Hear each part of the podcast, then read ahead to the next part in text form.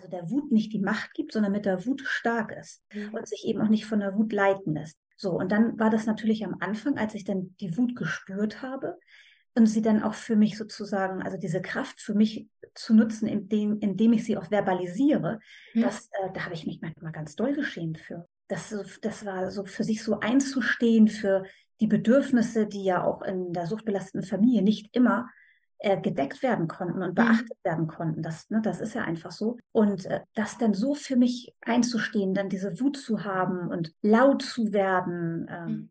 Liebling, wir sind abhängig. Der Podcast rund um das Thema Abhängigkeit in der Beziehung.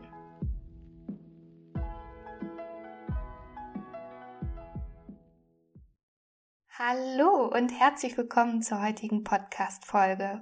Und es gibt ein neues Podcast-Interview für dich. Und zwar mit der lieben Svenja Knickelbein. Vielleicht kennt ihr sie. Sie ist vom Instagram-Kanal Lebenschaosbeseitigung. Und ich durfte mit der lieben Svenja über das Thema Wut sprechen. Wir haben uns den tollen Titel Mut zur Wut überlegt, denn so heißt auch ihr baldiges Webinar zu dem Thema, wie kann ich gesund Wut zulassen, wie kann sie mir dabei helfen, mich abzugrenzen, gesund abzugrenzen und ähm, klar zu positionieren. Und in diesem Interview mit der lieben Svenja ist ganz viel Wertvolles für euch drin. Und mir lag das Thema Wut sehr am Herzen und ich bin sehr froh, dass ich die Svenja als Wutexpertin ja zu diesem Thema interviewen durfte, weil bei den lila Herzen und auch mit meinen anderen Klientinnen merke ich immer wieder und auch in meinem eigenen Prozess, wie schwer es eigentlich ist, Wut zuzulassen, anzunehmen, dass das ganz, ganz viel auch mit Scham und Schuldgefühlen zu tun hat, sich das selbst nicht zu erlauben oder das Gefühl zu haben, falsch zu sein, wenn ich wütend bin oder Wut in mir spüre, dieses eher wegdrängen wollen, wegdrücken wollen. Und all das haben wir in dieser wunderbaren Podcast-Folge aufgegriffen und ich wünsche dir jetzt ganz, ganz viel Freude beim Zuhören und wertvolle Impulse. Und in den Show Notes findest du alle Infos zu Svenja und ihrer wertvollen Arbeit und auch zu ihrem baldigen Webinar. Ganz, ganz viel Freude. Hallo liebe Svenja, schön, dass du heute hier bist im Podcast Liebling, wir sind abhängig. Vielen Dank, Jill, für deine Einladung. Das ist ja mein erstes Podcast-Interview und ich freue mich schon total. Wunderbar. Ja, wir haben auch ein richtig, richtig spannendes Thema, wie ich finde. Ich finde das sehr, sehr wertvoll und cool, dass du zu dem Thema heute da bist. Ähm, magst du schon mal anteasern für die Zuhörer, Zuhörerinnen, was wir hier heute bewegen zusammen? Ja, es geht heute um das wunderbare Gefühl Wut, denn Wut hat tolle Funktionen und ähm, dafür möchte ich äh, stehen sozusagen oder hier heute ähm, stehen für das Wutgefühl. Ja, also aus eigener, aus meinem eigenen Prozess weiß ich, dass Wut für mich ein Gefühl war, was ich ganz lange gar nicht richtig fühlen konnte oder gar nicht einordnen konnte. Und Du hast auch in unserem Vorgespräch gesagt, dass das für dich auch so ein richtig mühevolles Lernen war für dich, dahin zu kommen und einen gesunden Umgang damit zu finden. Und erstmal so zum Einstieg würde ich dich bitten, dich mal vorzustellen und vielleicht auch schon mal so mit Blick darauf, warum das vielleicht auch für dich schwierig war, aufgrund deines Backgrounds mit der Wut umzugehen. Also einfach mal so ein bisschen für die Hörerinnen, für die Hörer ähm, von dir zu erzählen. Ja. Genau. Also ich bin Svenja Knickelbein und ähm, habe 2014 dann die Erlaubnis erhalten zur berufsmäßigen Ausübung der Heilpraktikerin für Psychotherapie. Selber komme ich ähm, aus einer suchtbelasteten Familie und ähm, habe mich da jetzt seit 15 Jahren, kann man sagen, aus der Co-Abhängigkeit oder bin ich seit 15 Jahren bin ich co-unabhängig. Ja. Und hatte halt ähm, aufgrund meiner Vergangenheit eben in der als Kind in der, Familie, in der, in der suchtbelasteten Familie auch oft gar nicht oder wahrscheinlich die Wut zu oft gespürt, so dass ich, und das ist ja ins Leere verpufft, meine Wut. Mhm. Damit konnte ich ja wenig bewirken und ausrichten, ähm, weil sich da in der Familie natürlich um, das, um etwas was ganz anderes gedreht hat. Und ich denke dann einfach, dass mir denn der Zugang zu einem, ein, der gesunde Zugang zu der Wut nicht mehr richtig möglich war. Und mhm. das musste ich dann mühevoll lernen, ja. Mhm. ja. Damit habe ich angefangen vor 28 Jahren und bin ja, habe das richtig gut hinbekommen. Also habe mich natürlich auch begleiten lassen, mhm. war ähm, selber auch schon mit 19 in tiefen fundierter Psychotherapie ähm, in zwei Etappen, in zwei Einheiten, insgesamt sieben Jahre. Das hat natürlich viel ähm, bewirkt, dass ich an den Kindheitstraumas arbeiten konnte, die damit natürlich auch verbunden sind. Ähm, gut, und dann hatte ich halt so viel Handwerkszeug nach den Therapien, aber das Ganze halt anzuwenden im Alltag und umzusetzen, mhm. das war so schwer. Und da gibt es eben dann noch nicht im deutschen Gesundheitssystem Hilfestellungsmöglichkeiten. Da setze ich als Heilpraktikerin für Psychotherapie an, dass ich dort Betroffene aus, also auf ihren Weg in die Co-Unabhängigkeit begleite, mhm. ähnlich wie du, nur dass mhm. ich mich ganz ähm, auf ähm, erwachsene Kinder, ähm, alkoholkranke Mütter spezialisiert habe, mhm. die eben in der Kindheit eine Co-Abhängigkeit schon entwickelt haben. Ja. Mhm. Da möchte ich auf jeden Fall gleich mit dir draufschauen, also wie das ähm, aussehen kann, das dann im Alltag umzusetzen, wie du das gerade auch schon angesprochen hast. Aber vorher würde ich gerne mal mit dir drauf schauen, wie siehst du denn den Umgang oder den fehlenden Umgang mit Wut? Also wie sah das im Alltag der Suchtfamilie aus, mit diesem Gefühl, da zu sein oder nicht da zu sein, wenn du dich da so dran erinnerst? vielleicht auch interessant für diejenigen der Hörerinnen, Hörer, die jetzt in einer Suchtbeziehung stecken. Wie ist das da, ähm, Wut zu verspüren, oder? Also die, du meinst jetzt die Wut innerhalb der suchtbelasteten mhm. Familie? Mhm. Zu, zu genau, in dem System, ja. Im, Im, System. Also früher, früher. Mhm, genau, alles klar. Ähm, da, also da ist ja viel Wut im Raum. Also viel Enttäuschung, viel Frust, auf jeden Fall. Ähm, aber ich habe mich, glaube ich, für das Sonnenscheinkind entschieden. Mhm. Eben anzupassen, für gute Stimmung zu sorgen und äh, nett zu sein. Und äh, bei Menschen, die nett sind, äh, ja, ist die Wut manchmal nicht so der gern gesehene Gast. So ist mein Eindruck. Ja. Mhm. Ja. Und war dir das Gefühl der Wut oder das zu benennen ähm, du hast ja auch gesagt, dass du sehr intensiv Therapie gemacht hast und dann auch durch deine eigenen Ausbildungen immer mehr da so rangekommen bist. Ähm, kanntest du das Gefühl damals? Also war dir das bekannt oder hast du das da erst in der Therapie kennengelernt, die Wut? Ich wusste gar nicht, dass es einen Unterschied zwischen Wut und Aggression gibt, zum Beispiel ja. ganz lange. Das also also klar, nachher als ähm, Jungerwachsene sozusagen, also ich bin mittlerweile 47 und als Jungerwachsene, da wusste ich das auch, ne, dass es den Unterschied gibt. Aber damals, das war mir nicht klar. Also einen guten Zugang zu meinen Aggressionen hatte ich. Mhm. Aber das, Aggressionen dienen uns ja dazu, um etwas oder jemanden zu schaden. Also so nach dem Motto, entweder du oder ich. Also das ist ja schon fast so ein Überlebensmodus, in dem halt ja auch viele Kinder in suchtbelasteten Familien sind, im wahrsten Sinne des Wortes. Mhm im Überlebensmodus. Und die Aggression, das kannte ich. Mhm. Das kannte ich schon. Aber das, die Kraft vom Gefühl Wut, wie positiv das ist, nicht eigentlich, wollte ich gerade sagen, wie positiv das ist, das war mir nicht klar. Auch ganz mhm. lange nicht. Mhm. Und dass es da eben noch so ein, ja, so einen Zwischenschritt gibt. Man sagt ja auch, ähm, die Wut ist die große Schwester vom kleinen Ärgern. Mhm. Und das war mir so nicht klar ganz lange nicht. Ja. Du hast und, gerade gesagt, äh, die, der Unterschied zwischen Aggression und Wut. Kannst du den vielleicht nochmal kurz so herausstellen, was da jetzt der Unterschied ist? Ich glaube, dass es ganz oft ja. so in einem verwendet wird, also in den ja. gleichen Topf geworfen wird, ja. Also die Aggression richtet sich gegen etwas oder jemanden, um dem Richtigen auch einen Schaden zuzufügen, also zu, ja, einen Schaden mhm. zuzufügen. Ähm, und die Wut setzt äh, eine Kraft frei, mit der du dich für dich selbst einsetzen kannst, damit du dich zur Wehr setzen kannst, deines Selbst wegen. Mhm. Nicht um jemanden ähm, zu, zu zerstören oder zu verletzen. Mhm. Überhaupt, dafür ist die Wut nicht, äh, nicht gedacht. Mhm. Ich stelle mir das so ein bisschen so vor, dass Aggression mit dem Fokus sehr außen ist und die Wut, dass ich da mich selber auch spüre oder das, was da eigentlich gerade in mir los ist, vielleicht so auch mhm. ein bisschen. Und würdest du, also wie würdest du denn sagen, hast du Wut und Aggression in deiner Familie denn? Also wir lernen ja auch immer von unseren Vorbildern, von unseren Eltern. Wie war da der Umgang damit? Also ne, wütend sein, das war auch da der Zeit, also in der Generation, nein, also wir, wir Kinder hatten nicht wütend zu sein. Ne? Das ist ja heute auch noch so. Also Kinder und ähm, wütend zu sein, das ist ja auch für viele nicht so ganz einfach. Ich wollte noch mal sagen, was du eben gesagt hast, genau dieser Inner, also dass die Wut ist so eher innerlich, also du spürst, also wenn, wenn ein gesunder Zugang zur Wut da ist, spürst du eine Wut und zwar gerne dann, ähm, also wenn zum Beispiel eine Grenze überschritten wird, wenn mhm. deine Bedürfnisse nicht beachtet oder geachtet werden. Mhm. Also das, das, das, das, damit du dich eben zu, also, äh, zur Wehr setzen kannst und deines, deine, deine Integrität auch ein bisschen bewahren kannst.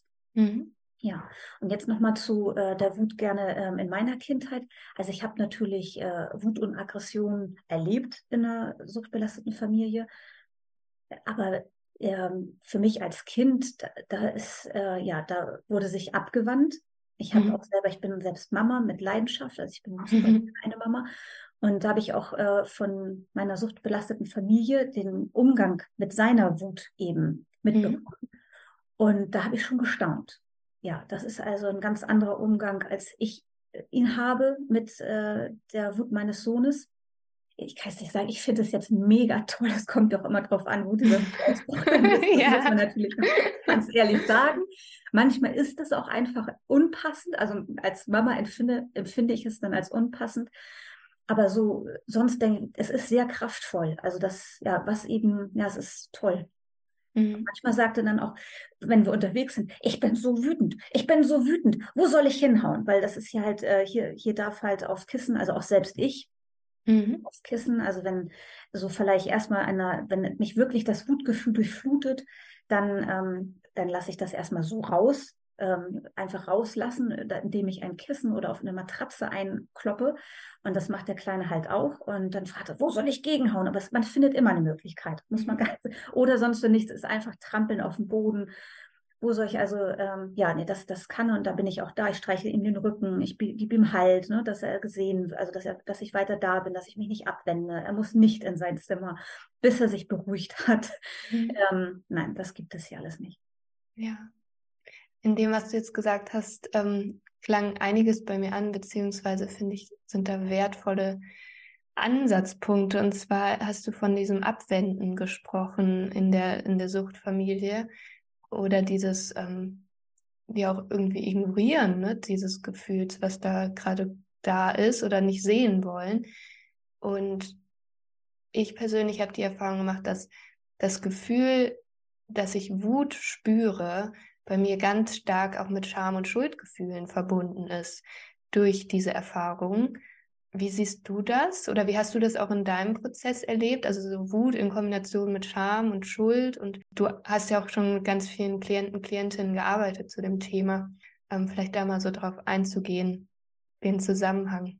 Also ich habe ja absolut, ich habe mich auch, ich habe mich so geschämt am Anfang vor, vor meiner Wut überhaupt so weil ähm, erstmal ist die Wut da und sie dann zu verbalisieren, das ist natürlich auch Übung. Also wenn, wenn wir es nicht gelernt haben, ähm, ist einmal da den gesunden Zugang zum Gefühl Wut zu bekommen. Gesund heißt auch in diesem Fall sich nicht von der, dass man der Wut nicht die Macht gibt, sondern mit der, mit der Wut stark ist. Also der Wut nicht die Macht gibt, sondern mit der Wut stark ist mhm. und sich eben auch nicht von der Wut leiten lässt.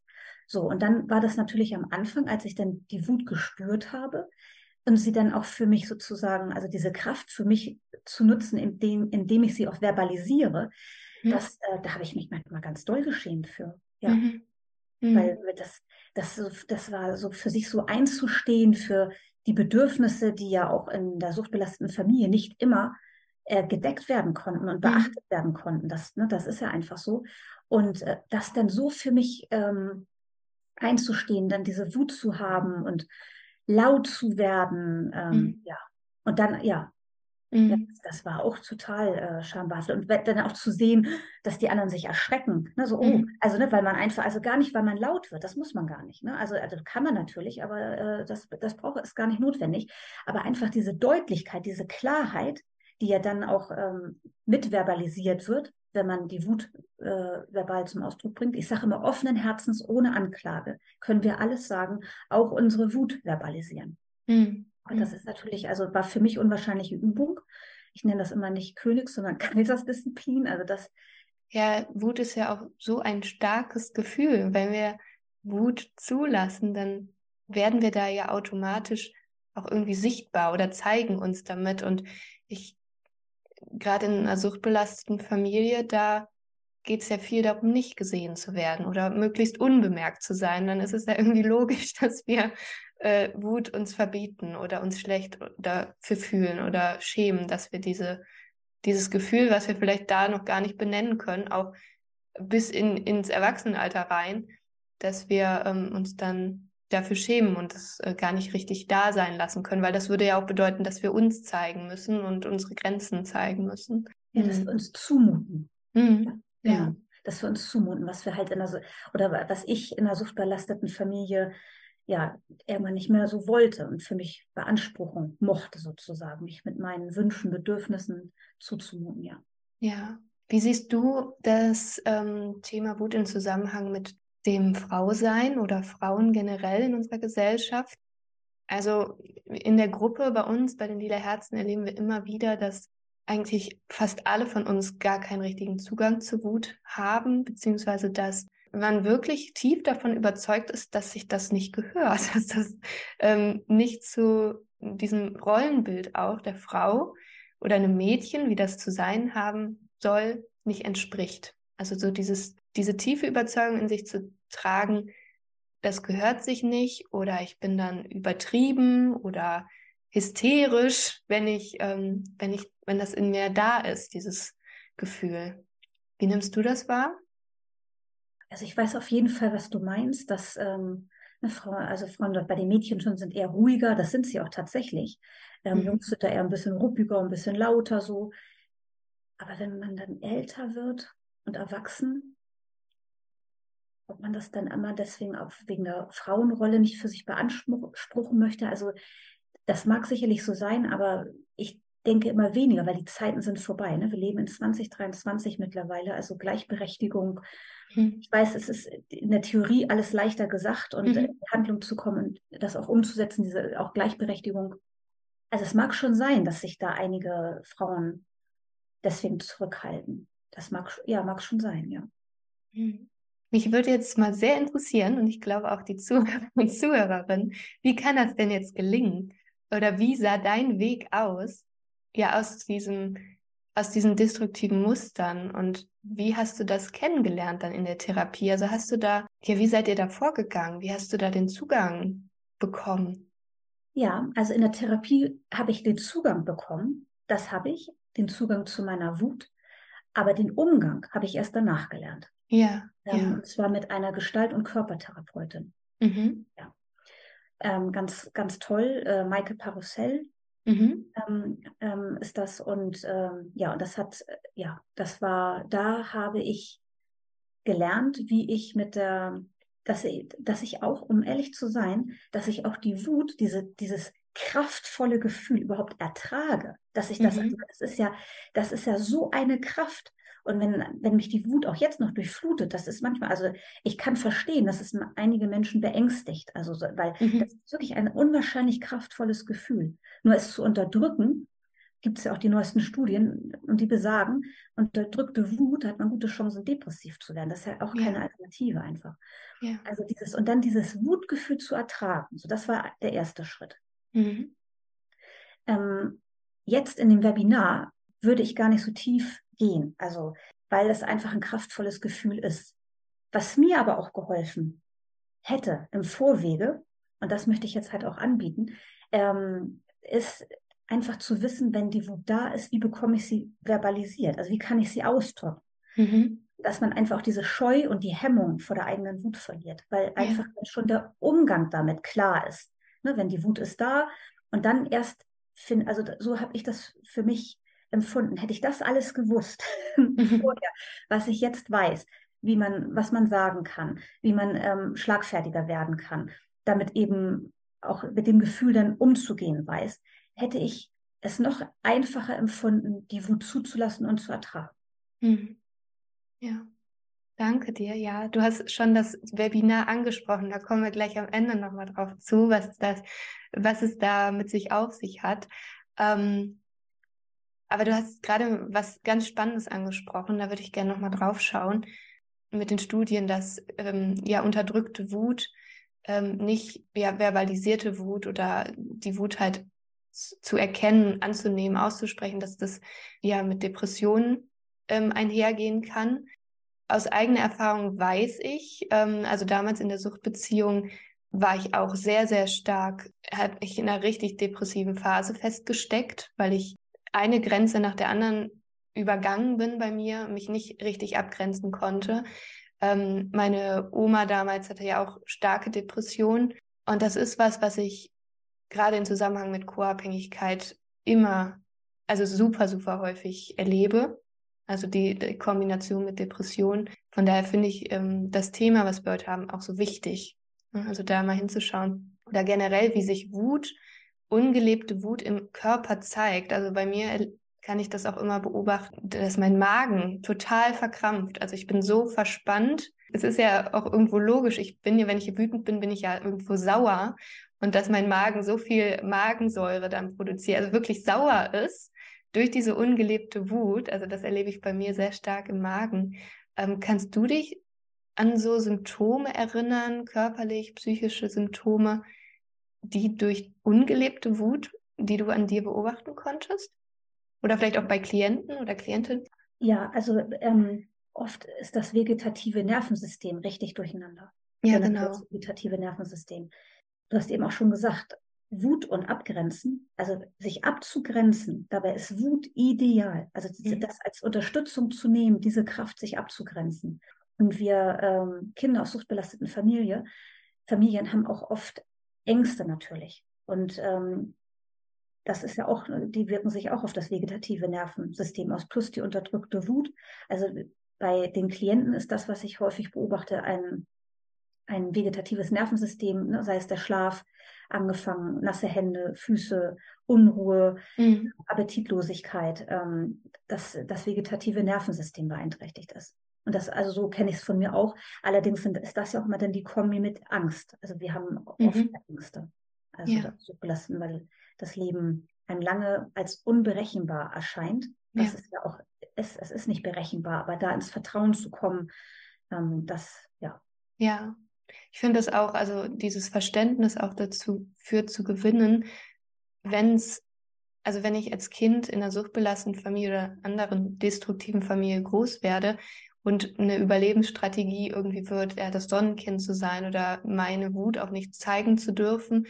Es ist ja, in der Kindheit erlebe ich das ja auch als lebensbedrohlich. Also wenn ich das tun würde, dann wäre ich ja wirklich bedroht in meinem Dasein als Kind und dann ist es ja logisch, dass dieses Gefühl der Wut, was in mir aufkommt, gleichzeitig auch mit Angst verbunden ist, ähm, wenn ich dann auch älter bin, ne? wenn ich erwachsen bin, dass es trotzdem irgendwie noch damit verknüpft ist und ähm, diesen Zusammenhang zu erkennen, zu verstehen und ähm, da auch für sich da zu sein dann im Erwachsenenalter. Ja, auch zu erkennen, dass dass ich heute groß bin und dass äh, das keine lebensbedrohliche Situation mehr ist, wenn ich diese Wut spüre und dass sie da sein darf. Ja. Ja, also dieses kein Opfer der Umstände mehr zu sein mm. Erwachsenenalter. Ja, ja, ja das, genau. Das ist unsere Paradedisziplin, ja.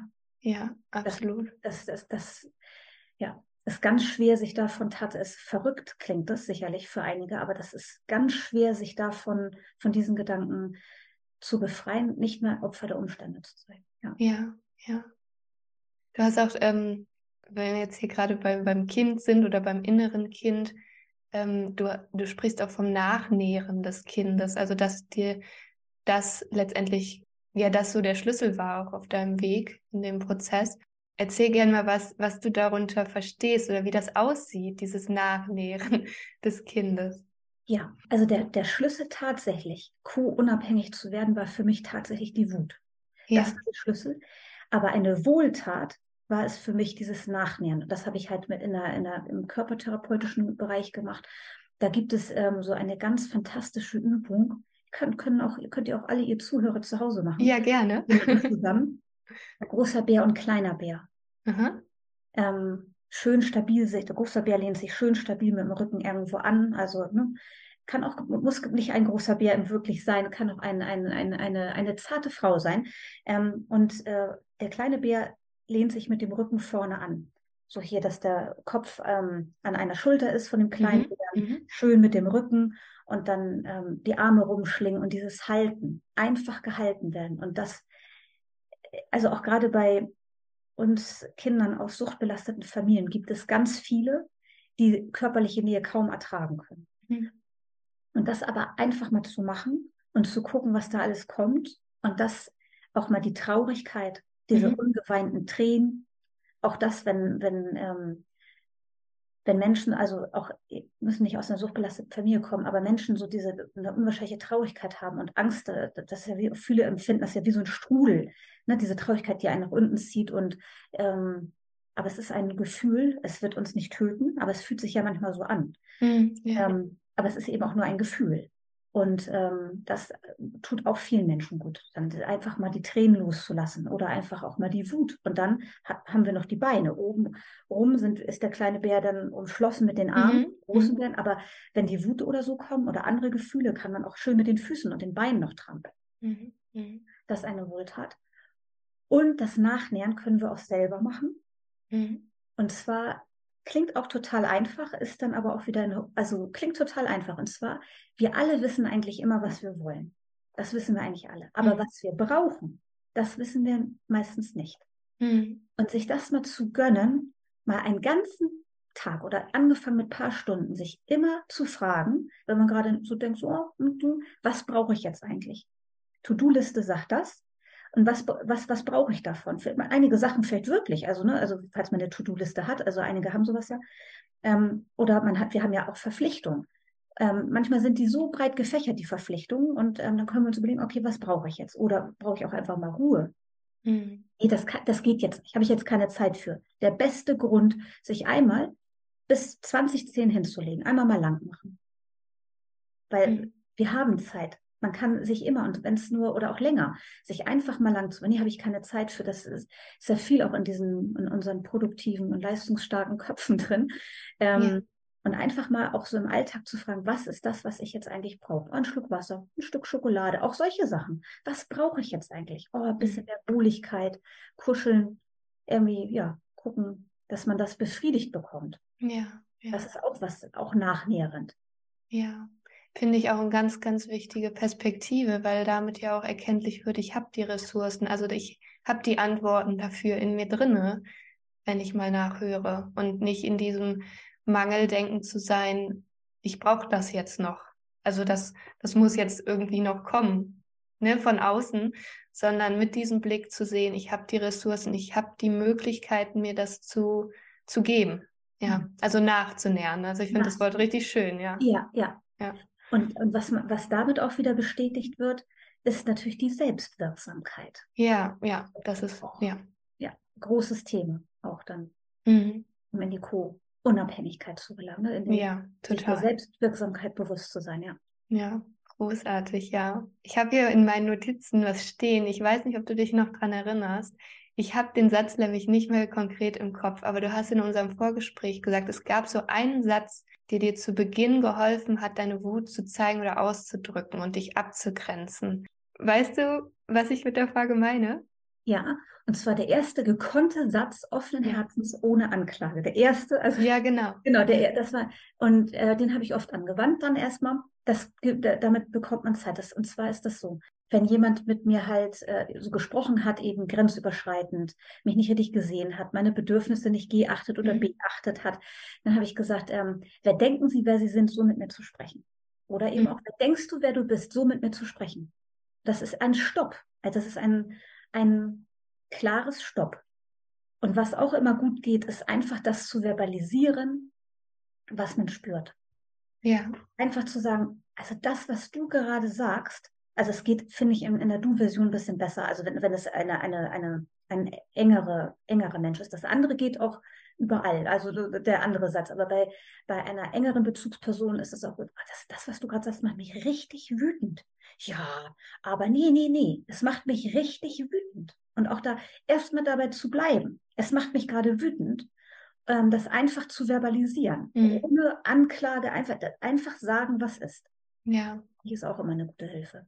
Ja, finde ich so wichtig, weil wir damit in dieser Situation schon zeigen, wir nehmen uns selber ernst mit dem, was da ist. Und ich durfte noch gar nicht so lange her auch eine ähnliche äh, Erfahrung machen. Das klingt, wenn ich so ausspreche, nach einem ganz kleinen Schritt, aber für mich war das so eine große Leistung, das innerhalb der Familie sagen zu können und zu verbalisieren.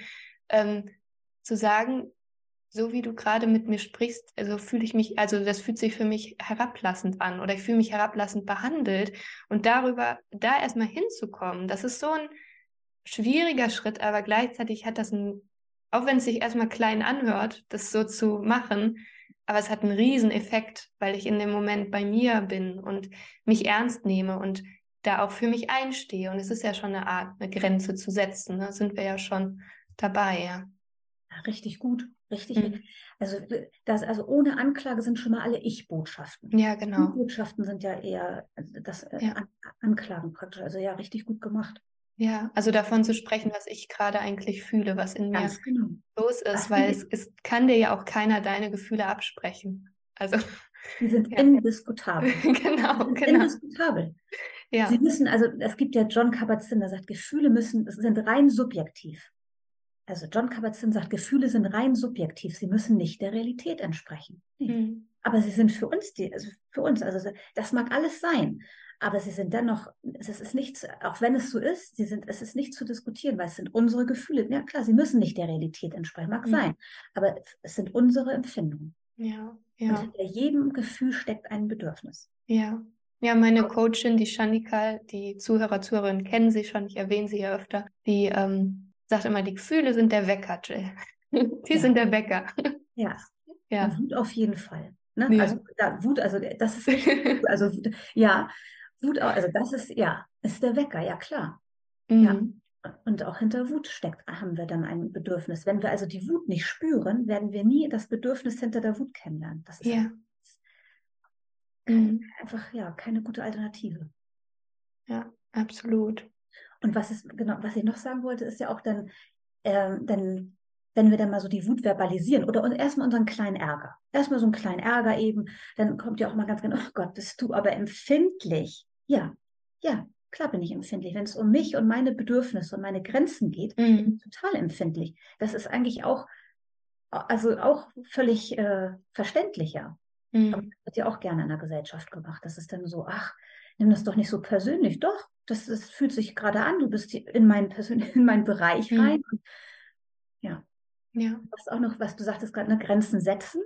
Mhm. Richtig gut. Das ist, ist, ja, ist ein Wahnsinnsschritt. Aber es gibt ja da auch noch die Grenzen zu verteidigen. Weil nur weil wir die Grenze setzen, genau. heißt das ja nicht, dass der Gegenüber sie auch gleich achtet, weil derjenige hat ja oder diejenige, die haben ja auch Bedürfnisse. Ja. Ähm, ja, vor allen Dingen, wenn wir beginnen, in Systemen das plötzlich anders zu machen, in denen vorher immer über Grenzen gegangen worden ist, dann ähm, ist es natürlich ähm, sehr naiv zu glauben, dass wenn wir das jetzt einmal aussprechen, die anderen sich plötzlich daran halten und sagen, ach gut, dass du jetzt hier mal eine Grenze setzt. Total. Zum Glück. Da gibt es keinen Applaus erstmal. Nee, das, ja. das ist so. Das ist so, ja. Ja. Mich würde jetzt mal interessieren, liebe Svenja, da du ja ein einen ganz, ganz großen Prozess hinter dir hast, einen langen Weg gegangen bist im Umgang auch mit der Wut und heute Mama bist, selber Mama bist, total gerne Mama bist, hast du auch ja. gesagt. ähm, wie erlebst du das heute im Umgang mit deinem Sohn? Was kannst du davon jetzt mit in die Erziehung mit einfließen lassen oder im Umgang mit deinem Sohn, der ja auch, er ist ja auch Kind, er ist verkörpert ja all das, was ähm, vielleicht das innere Kind ja selber auch eigentlich spüren wollte, aber nicht durfte. Und wie, wie gehst du heute damit um, wenn dein Sohn die, die Wut spürt? Wie ist das für dich?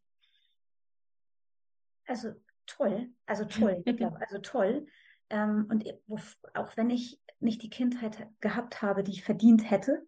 Und ich sie versuche, meinen Sohn natürlich so gut es geht zu ermöglichen. Aber klar, wir alle, ne, also ich, ich bin sehr gerne Mama, aber sicherlich gelingt mir auch nicht alles so optimal. Ähm, aber ich genieße das unwahrscheinlich zu sehen, wie es auch hätte laufen können, mhm. sozusagen. Mhm. Also wie eine, eine unbeschwerte Kindheit aussieht, in der Gefühle jeglicher Art gelebt werden dürfen, zum Ausdruck gebracht werden dürfen, ihren Platz haben. Mhm. Ja, und er immer noch die Liebe spürt. Mhm. Ich mich nicht abwende, egal was da für Gefühle sind. Mhm. Hast du da so ein Beispiel aus der Praxis vielleicht, wie so eine Situation, wie das dann aussieht, dieses Annehmen mit dem Gefühl, also das Kind annehmen damit? Weil ich finde, das ist so ein schönes Bild ja. dafür, auch für die Hörer und Hörerinnen, dieses auch das eigene innere Kind anzunehmen in Situationen. Deswegen würde mich das mal interessieren, ob du da so, eine, so ein Beispiel hast, jetzt aus dem Alltag mit deinem Sohn. Also durchaus ähm, ähm, schlagen wir dann zusammen aufs Sofa und ähm, dann sage ich, ja, das ist so, so ätzend und ich könnte jetzt noch ganz andere Wörter sagen, ich bin ein bisschen zurückhaltend. Ähm, das ist, oh, das ist so, so ätzend und dann schlagen wir halt zusammen darauf, dass ich ihn motiviere. Also, mhm. also so fing es ja an, jetzt mittlerweile brauche ich, also ist das nicht mehr nötig, aber ich bleibe bei ihm. Ähm, wie gesagt, ich also dieses, ich stärke ihn, also dass ich seinen Rücken streichel und lasse die Wut raus und dass ich ihn ja motiviere, dann mich aber auch ein bisschen zurücknehme, weil sonst stachelt man auch zu sehr an. So, hab, also erlebe ich das jedenfalls, habe ich das mit ihm erlebt, dass ich da bin. Und wenn er ist auch so, er ist ja auch, also ja, manchmal ist er sehr traurig. Also es sind jetzt nicht wirklich gravierende Sachen, es können ja schon sehr kleine Sachen sein, die ein kleines äh, fünfjähriges Kinderherz mhm. enorm mitnehmen. Ähm, zum Beispiel, ob ein, ein, er hat sich vom Taschengeld etwas über Ebay gekauft und ob das jetzt auch wirklich dann den Tag auch in, hier ankommt oder ob er ja. noch länger warten muss. Und diese Vorstellung war einfach also untröstlich praktisch. Und ähm, dann sagt er auch manchmal so, wenn er auch müde ist und abgespannt, ich bin, ich, ich kann mich gar nicht beruhigen. Und so, dann nehme ich ihn, dann sage ich, doch, ich halte dich, ich bin da. Und das wird gleich von ganz alleine abeppen, die Traurigkeit und ich bin da und ich tröste dich. Ne? Also das sage ich eigentlich auch gar nicht, dass ich dich, das ist selbstverständlich, dass ich ihn tröste. Ich habe ein Tuch und wische ihm die Tränchen ab und, und alles, äh, du wirst dich von ganz alleine beruhigen und ich halte dich und du bist nicht alleine und mhm. ja. Genau, ja. dass ich ihn einfach, dass es einfach sein darf, seine Gefühle, mhm. bis von ganz alleine weg oder bis sie von ganz alleine abeppen. Mhm. Und das tun sie ja, die Gefühle, sodass er auch keine, keine Angst vor Gefühlen hat, keine, mhm. ja, kein Unbehagen den Gefühlen gegenüber. Also das ja. meint, so versuche ich das. Ja, wie wertvoll.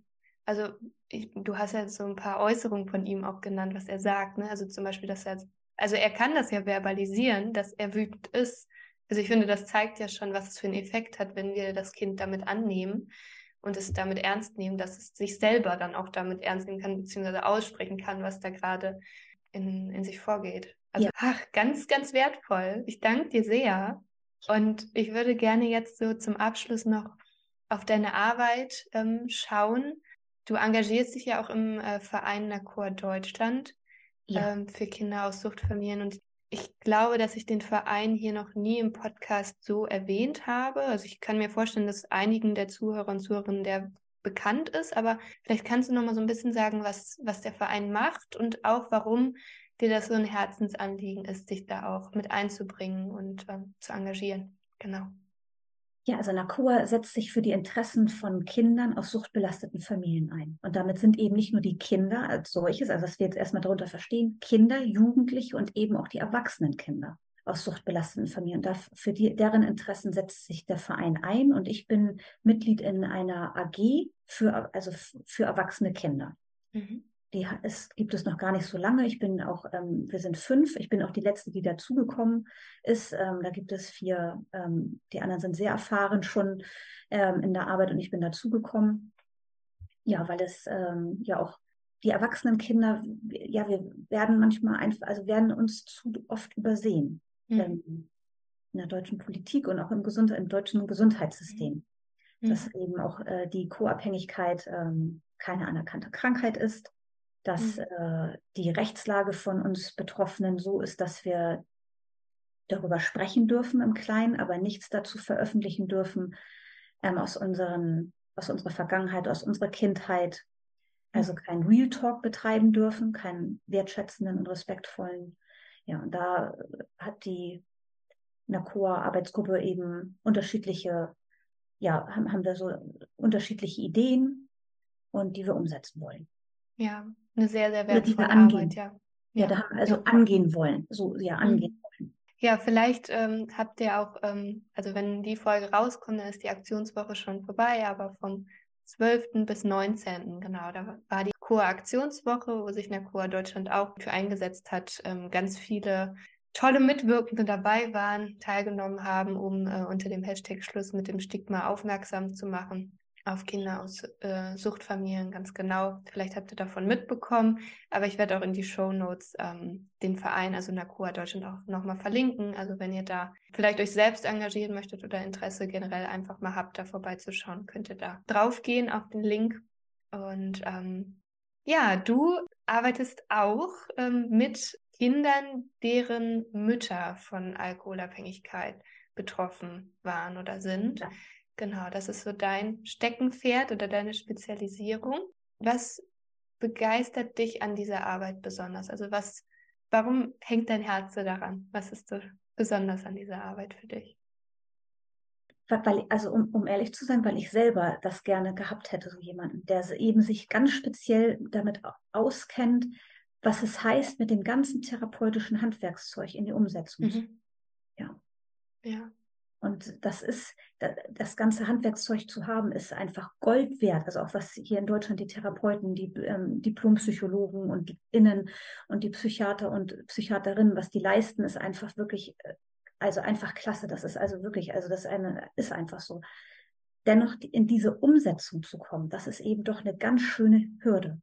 Mhm. Was, wie sieht das im Alltag aus? Und da jemanden zu haben, der ermutigt, Schritt für Schritt oft geht es, wir sind ja auch sehr ungeduldig ähm, und dann, naja, dann soll das alles schnell gehen, aber eben dranbleiben in kleinen Schritten und ja, mhm. das eben mit unterschiedlichen ähm, Therapieformen oder, also ich habe ich hab Hypnose, ich bin ausgebildet in Hypnosetherapie, Gestalt und Systemtherapie.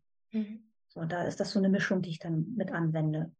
Ja. Und dann einfach zu sehen, dass der Weg in die Umsetzung verkürzt werden kann, das ist ja klar finde ich einfach toll, was sich mhm. da im Leben verändert dann und das mit begleiten zu dürfen. Ja, sehr befriedigend, sehr befriedigende Arbeit. Ja, ja, so die Veränderung zu beobachten. Ja. Das ist was ganz Wunderbares, erlebe ich auch immer wieder in meiner Gruppe. Das ist so unbezahlbar ist das, das mitzuerleben, ja. ja. Und wenn jetzt hier die Hörer, Hörerinnen sich denken, sie möchten irgendwie mehr über Wut lernen oder sie möchten erstmal irgendwie da ja, so einen Anhaltspunkt haben oder in, in, in Kontakt mitkommen. Bei dir wird es demnächst ein Webinar auch geben. Ja. Ähm, zum Thema Mut zur Wut. Richtig. Genau. Was hat es damit auf sich oder wie, was können wir uns darunter vorstellen, Svenja? ja, ähm, ich mache Werbung. Nein, also ich ähm, möchte zu, dazu ermuntern, wütend zu sein und das, sich dafür nicht zu schämen und sogar für sich auch zu nutzen. Samstag, den 18.03. biete ich ein Webinar an am Vormittag. Mut zur Wut, werde schlagfertig in deinem beruflichen Umfeld und positioniere dich neu. Mhm. Weil ich habe das jetzt nochmal von meiner Tätigkeit als ähm, als Heilpraktikerin für Psychotherapie für erwachsene Kinder, deren Kindheit geprägt wurde von einer alkoholkranken Mutter. Das habe ich jetzt, möchte ich nochmal so ein bisschen abtrennen, weil eben dieses, ich immer mehr merke, wie, was Wut eigentlich in unserer deutschen Gesellschaft für ein Thema ist. Ja, ja. Beziehungsweise ein viel zu kleines, aber dadurch eben ein, ein unwahrscheinliches Thema wird.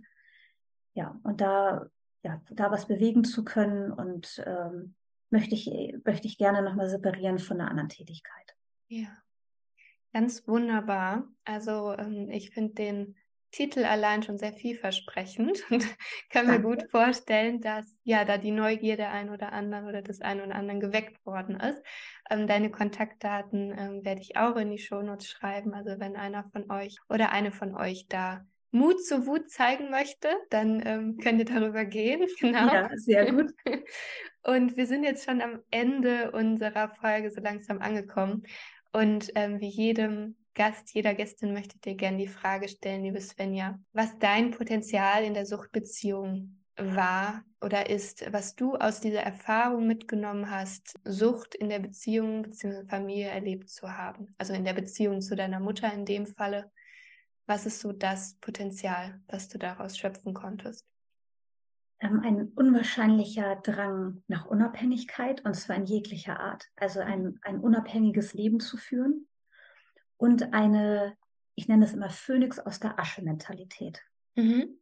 Ja, dass selbst wenn, äh, ja, es geht einem ja nicht immer gut tatsächlich, also wenn das gerne suggeriert wird in der Gesellschaft, aber nein, es geht einem auch einfach manchmal nicht gut es gibt ja Sachen, die im Leben passieren, die einen auch manchmal ähm, ja so ein bisschen sehr traurig stimmen und man erstmal fährt auch, also wenn, wenn, wenn, bei mir ist es manchmal so, ich habe unwahrscheinlich viel Mitgefühl mit mir. Wenn mir etwas passiert, dann fühle ich mich manchmal wie so ein kleines Schweinchen, was sich so im Modder suhlt in sein Mitgefühl, so nenne ich das auch richtig. Und dann kommt die Phönix in der Asche-Mentalität, dann fange ich an, meine Flügel zu spreizen und dann wandert dieses kleine Schweinchen raus aus dem Modder und zur Dusche, ja. duscht das erstmal alles ab und wird dann zum Phönix und fliegt los. Also so, ja. auf, so man sagt auch Steh auf Männchen, aber das, für mich geht es tatsächlich noch ein bisschen weiter. Also das, es ist ein, es, ja, so ein Steh auf, es ist halt ähm, ja eine unwahrscheinliche Willensstärke da. Ja. Das ist ein total schönes und gleichzeitig auch süßes Bild. ja. Ja. Danke dir, Svenja. Auch für, für alles, was du hier geteilt hast und deinem Wissen deiner eigenen persönlichen Geschichte und auch deiner Arbeit, die du machst, bei NACO, aber auch in deiner Selbstständigkeit rund ums Thema Suchtfamilie, Kinder aus Suchtfamilien und auch der Wut. Ja. Ja. Vielen, vielen Dank, dass du da warst. Ja, ich danke dir auch. Du hast es wirklich toll gemacht. Wenn diese Folge dir gefallen hat und auch der Podcast dir eine wertvolle Unterstützung ist, dann teile ihn super, super gerne und schenke ihm eine 5-Sterne-Bewertung auf iTunes, damit wir gemeinsam noch mehr Menschen mit diesem Thema erreichen können und auf ihrem Weg aus der Co-Abhängigkeit unterstützen.